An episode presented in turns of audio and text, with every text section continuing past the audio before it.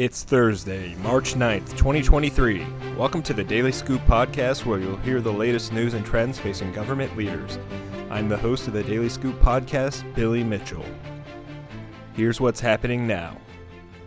The General Services Administration failed to provide other government agencies with accurate information about the level of privacy protection provided by login.gov. GSA's Office of the Inspector General says the agency was billing other agencies for Identity Assurance Level 2 compliant services, even though the platform did not meet that security standard. Federal Acquisition Service Commissioner Sonny Hashmi says GSA has identified and addressed the issue and has also taken significant actions to strengthen login.gov. The Department of Treasury has a new Chief Technology Officer. Nancy Sieger is leaving her current role as Chief Information Officer at the IRS, where she formerly held the role since February 2022, after carrying it out on an acting basis since 2019. Current Treasury Deputy CIO Jeff King will take on the role as IRS CIO on an acting basis.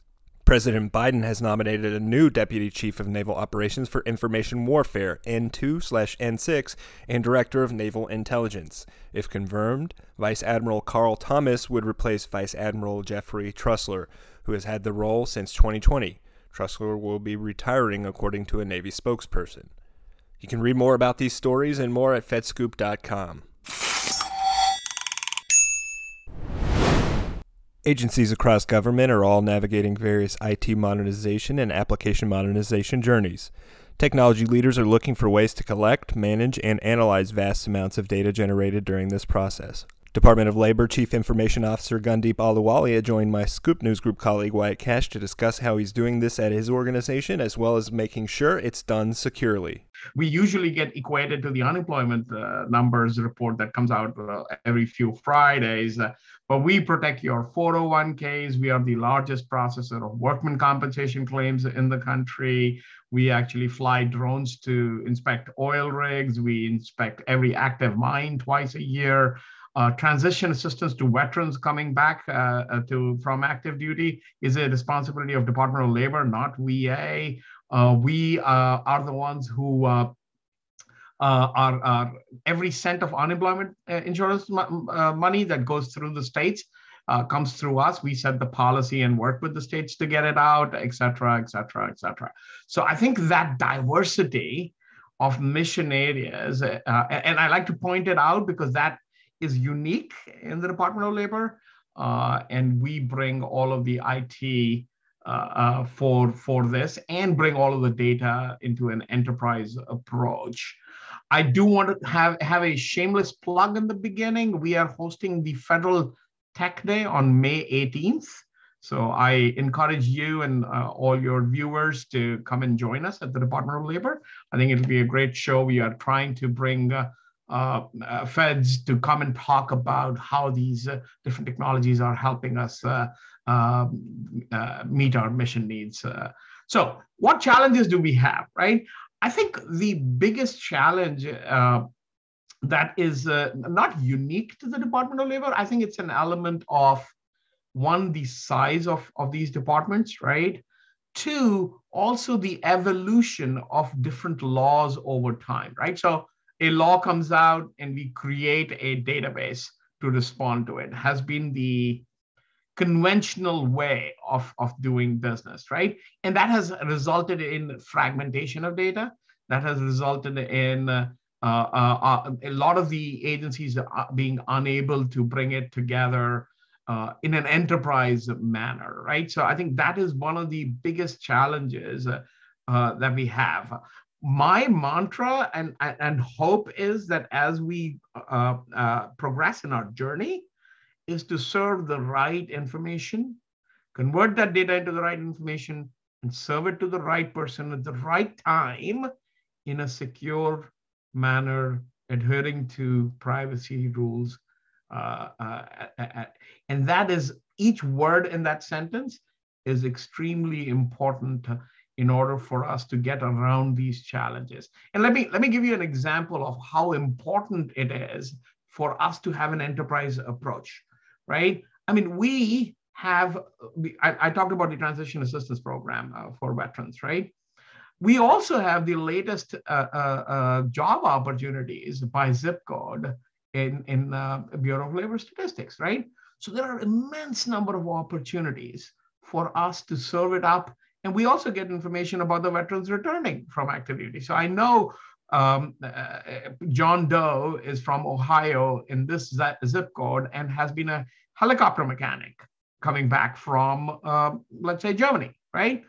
So we can match what a helicopter mechanic can potentially do in civilian life if we start effectively managing our data at the enterprise level. Now, there are uh, congressional constraints sometimes on these programs. We can only collect and use the data for certain purposes, which is for, for, for good reason, Congress has put some constraints on us, right?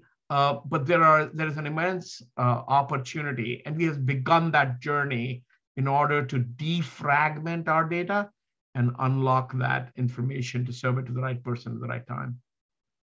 Well, thank you for outlining the scope of the portfolio you manage, and um, I would love to follow up with that. In um, you mentioned um, uh, Bureau of Labor Statistics. Um, how are you approaching the demands for data to move more freely and dynamically uh, across cloud environments and to other uh, organizations that want that data? Yeah, no, that that is a a, um, a excellent question, right? And and and and that is a program that is very close to my heart, and we've been paying a lot of attention. I don't know if uh, you know, but there was a TMF award for $9.6 million that was given to the department uh, for a part of that uh, conundrum. So we are modernizing our entire API infrastructure to make our open data more readily available so that I, I, feel like sunlight is the best disinfectant, right? I mean, creating information out of this data that we are sitting on, we have finite amount of capacity within the department to do the analysis and understand. And the, so what is vital is to throw this in the public domain and allow for people uh, uh, uh, to, to data scientists to, to find patterns to connect this data, these data sets. So we are revamping our entire public API infrastructure in order to hmm. for us to do that. So that's one side of the equation. But on the other side, we are also uh, investing in creating a cloud-based enterprise data platform where all of this data can be aggregated and, and within the confines of what we we are we can or can't do legally right we want to free information out of that right the third area is very important to invest in is the cultural aspects of things right so that that is a challenge as well there are programs who have managed this as their data for decades and decades and decades who are very, and rightfully so in certain cases, are very uh, uh, uh, worried that people might go into this data and reach wrong conclusions or insights, right? So that is also a, an area where we are working with and creating capacity to move us culturally uh, hmm. to start thinking just beyond the confines of a particular program and start taking an enterprise approach. Because at the end of the day, we are here for that retiree, that worker, that veteran, and they are the common thread that bring the DOL programs together, whether, it's, whether it's enforcement areas or protecting people's 401ks or uh, workman compensation claims or any of the programs. Well, the corollary about having data move freely uh, uh, kind of gets to our next topic of moving data securely. So, talk a little, please, about where you're focusing your major efforts to protect the security of the data that's moving between IT systems and internally, as well as to those operated by outside entities.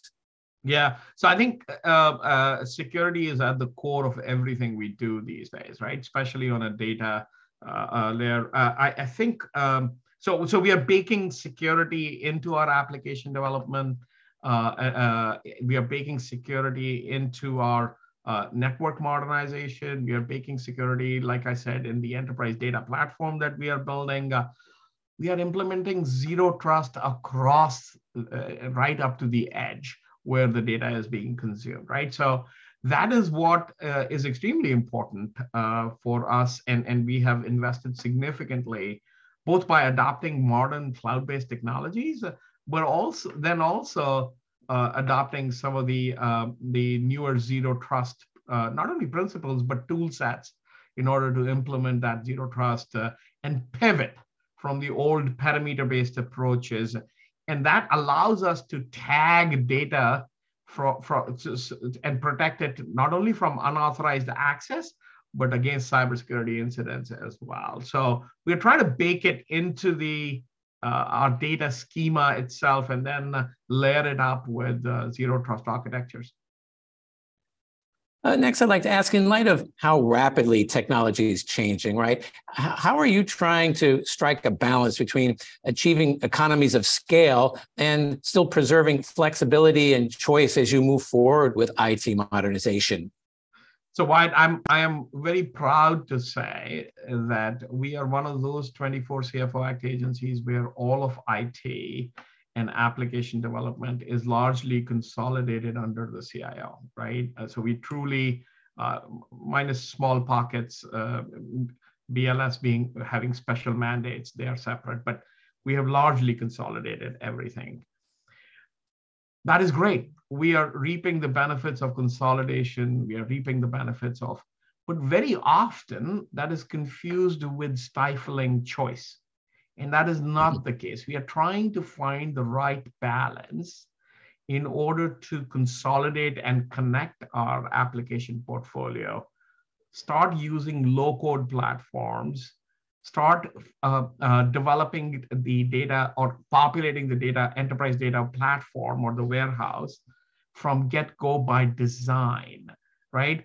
And then what we have done is it's my, and I keep telling the team, it's not about consolidating just to one tool because we all know how that works, right? We've had cybersecurity uh, uh, uh, attacks on against one tools eh, or tool set, and that affects everybody, right? So we are large enough to consolidate and yet maintain diversity of certain low code, platforms uh, that allow us uh, uh, to, to, to uh, preserve choice and innovation uh, while not proliferating cost in an uncontrollable manner. So that's a dance we have we are we are trying to to do. It is always a evolution, I would say, Wyatt, and we struggle on days, uh, but we've we've done it fairly well thus far, and uh, uh, because of that, over the last few years, through successive administrations, OCIO was given the mandate, and we've been able to consolidate all of the IT with OCIO. And then lastly, I'm curious your thoughts on uh, how, how do you view the state of relations between agencies and technology partners? Have, have they gotten stronger and more productive in the last couple of years? And uh, how would you, what, what would you recommend would help unlock greater value in those relations? Yeah, so I will say Wyatt, that I feel that the vendor community and I like to use the word partner community, not contractor community. I feel the word contractor is, has a negative connotation that I do not like. Is vital to our ability to deliver our mission areas. And I'll tell you, they are as passionate as the federal employees eh, eh, and believe in delivering for the American people. Uh, I can tell you our partner relationships have never been stronger and they continue to grow strong, stronger. I really, uh, during the COVID pandemic, I mean, almost every partner that we have had came to us and said, Hey, what can I do differently? What do you need today? Don't worry about it. Let's let's get together and get it done kind of uh, a attitude, right? And that that is heartwarming. And and that those relationships uh, continue. I understand there are contractual constructs that we have to comply with but i truly rely on our partners to deliver the dol mission on a regular basis. These relationships continue to get, get stronger. Here is a mantra that i will share with the partner community. Team up with each other to build solutions. Come to us with hey I can't do everything, but I can do these two things. Here is a partner I'm bringing with me who can, and but together we can create a solution that is exactly what the Department of Labor needs in a particular mission area, right? That's the kind of teaming up that makes it even better for all the federal agencies to, to work with uh, the vendor community. It's strong and it keeps getting stronger with You can learn more about the Department of Labor's IT modernization journey at thedailyscooppodcast.com. IT Mod Talks is less than a week out. You'll learn more about the ongoing efforts in federal IT modernization, the continued move to modern cloud based systems, and what's in store with emerging technologies like artificial intelligence. It's all happening Wednesday, March 15th at the Ritz-Carlton in Pentagon City from 8:30 a.m. to 1 p.m. You can find more information and register now at fedscoop.com/attend. Sean Connelly is Senior Cybersecurity Architect and TIC Program Manager at the Cybersecurity and Infrastructure Security Agency. In this highlight from the Zero Trust Summit presented by Cyberscoop, Connelly explains how various federal cyber guidance documents play a role in shaping government cybersecurity. All right, so I mentioned TIC, the Trusted Internet Connection Program. Uh, on the left, you see the OMB memo. Then you see the different guidance uh, there in the, the middle and on the far right. These are the documents that we were releasing over the last four years the guidebook, the reference architecture. These have been coming out at a steady pace. Uh, the one that I want to uh, talk about here on the next slide with the cloud use case you see on the far right. But why are those use cases important?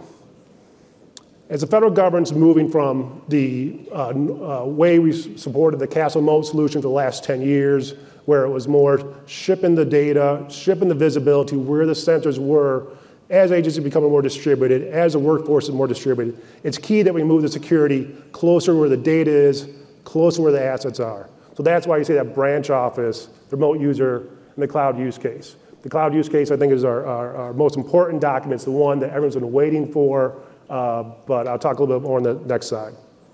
Before I go, though, I just want to show one more thing at the bottom, the handbook, the overlay handbook. This is key for some of the vendors vendors come to us and ask, how can we support TIC? The overlay handbook's a way. Uh, what it is, is it's a framework for vendors to map their services to the TIC capabilities. This is the vendor's IP. We at CISA, we don't have too much involvement with it, so buyer beware if the agencies understand what these are. But this is a way for the vendor to show this is how we map to the TIC services. Um, I'll talk a little bit about handbook in a second. So the next slide, the cloud use case uh, represents IaaS, PaaS, SaaS, and email. This comes out of the OMB memo. Uh, we released the draft last June. Uh, the request for comment period generated over 300 plus comments. Number of agencies, vendors, academia, international partners, they all responded to it. Again, this is our largest use case. It's about 100 pages. I mentioned before from uh, a couple slides ago, this cloud security technical reference architecture, the zero trust maturity model. A lot of those themes are in this document. And then also uh, a theme that came out of the request for comment was having added a cloud-to-cloud scenario. So aside from the IaaS, PaaS, email, there's new guidance on cloud-to-cloud connectivity. Uh, you see release date spring. If you asked me a couple months ago, I thought it'd be out by now, but no, uh, it's going to probably be another month or so, but it will be released soon. Another document I want to talk about one second. I mentioned the overlay where the vendors can map their services to the different capabilities. That's this document, the capability catalog. This is 100 plus capabilities. These are important for TIC, important for the architecture. This is the, this document, every time we release a new use case, release a new catalog. So the new catalog that we release in concert with the cloud use case has about 120 capabilities altogether. A lot of capabilities around identity, understanding the importance of identity towards zero trust, understanding the IAM responsibilities or uh, services that are embedded in some of the different uh, cloud vendors, so a lot toward identity. Obviously, there's an email use case. There's a lot of email ones. Uh, one thing we're also doing is we're working with uh, team at NIST, the NCCOE, and their Volume E, where they're mapping their zero trust efforts to different frameworks. One of the efforts that we'll be mapping to is the, uh, our zero trust capability catalog. And again, this will be released in concert with the cloud use case in the next month or so, hopefully. Okay, the other document that is near to release is the Zero Trust Maturity Model. Uh, we released the first draft, the maturity model in September of 21. Uh, since that time, we've been working closely with OMB as they go out with their uh, the Zero Trust memo and as they ask the agencies for their Zero Trust implementation plans. So all federal agencies were required to send in uh, their implementation plans. A lot of those plans reflected what we saw in that draft of maturity model. Um, and we've been using those discussions, those deep dives with agencies and with vendors and the greater community to help inform the second version of the maturity model. I mentioned I'm one of the board members of TMF. This is another area where we see the value of the, uh, the zero trust maturity model. It's reflected in the agency's plans as you're sending proposals to the TMF. They'll tie back to some of the TIC capabilities or to the, Z, uh, the maturity model. And again, I was talking to Goldie before this, I thought we were going to release that maturity model before this talk today. Unfortunately, we didn't get it out, so it'll be again for real soon, but it'll be out here uh, shortly. Now, this slide's important. I mentioned TIC a lot, I mentioned Zero Trust a lot, and we're trying to shift the TIC program office, which has been around 15 years, to supporting Zero Trust greater. So what this, doc, what this slide shows is how those different TIC capabilities map to Zero Trust. And this is our maturity model. Our maturity model, we have the five pillars, data, application, network, device, identity. We also have those cross-cutting capabilities you see at the top, governance, automation, visibility. We've taken those 120 or so capabilities, and we've mapped them to each of those pillars, each of those cross-cut capabilities. And TIC is more of a network-focused initiative, so no shock that there's a lot of stronger alignment to the network environment, to the application type pillars. There's a weaker alignment, if you will, to some of the automation, some of the identity and data pillars. So these are gaps we recognize that are in the TIC program. We're going to address these as we move forward, uh, working with Chris DeRusha's team at OMB and how we may modernize or change TIC or what we do next. But we recognize there are gaps in the current solution.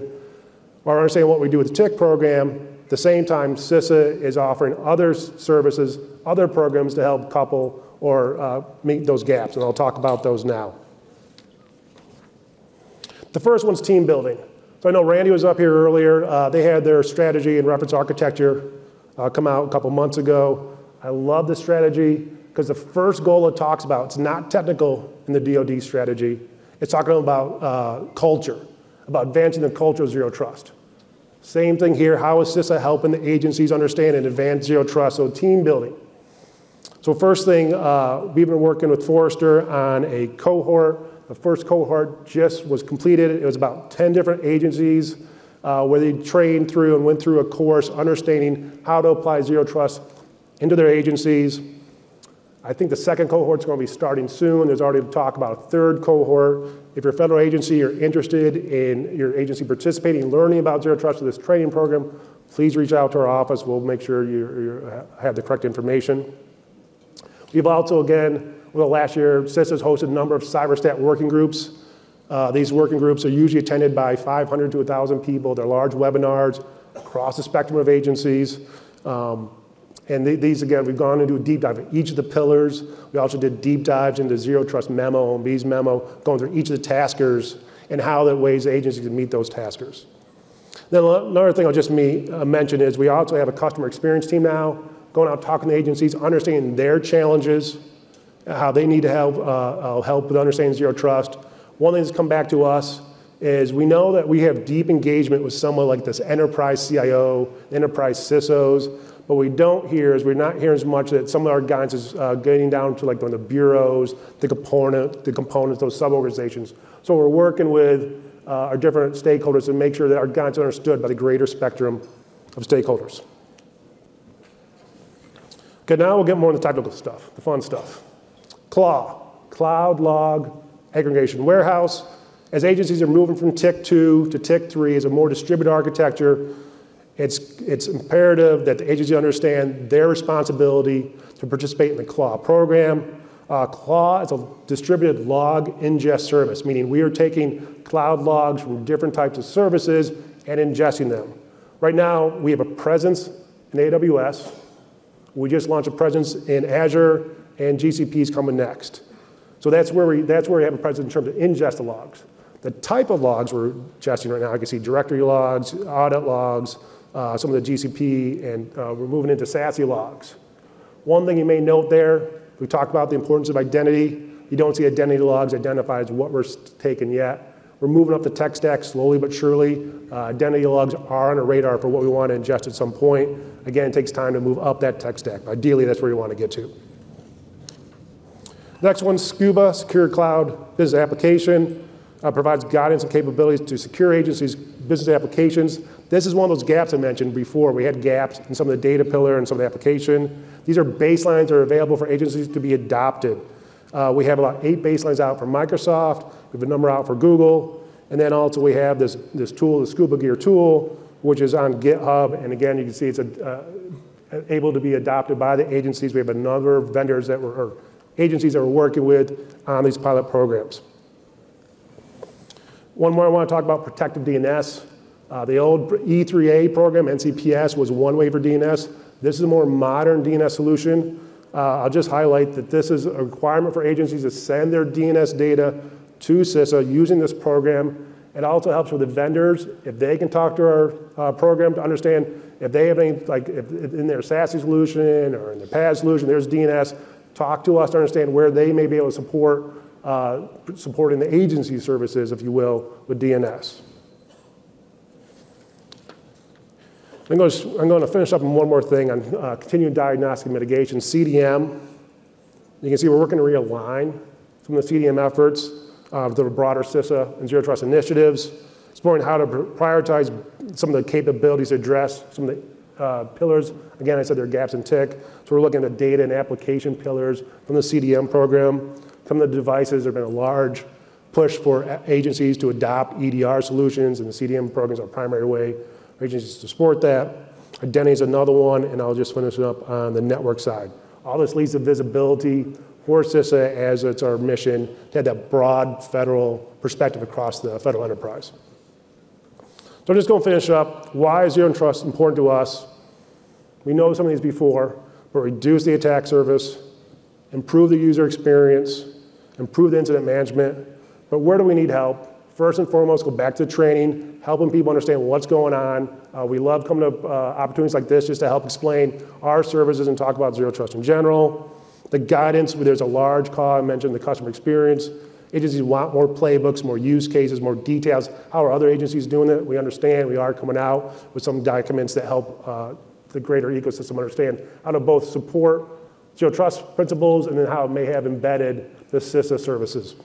You can learn more about federal cybersecurity guidance at thedailyscooppodcast.com.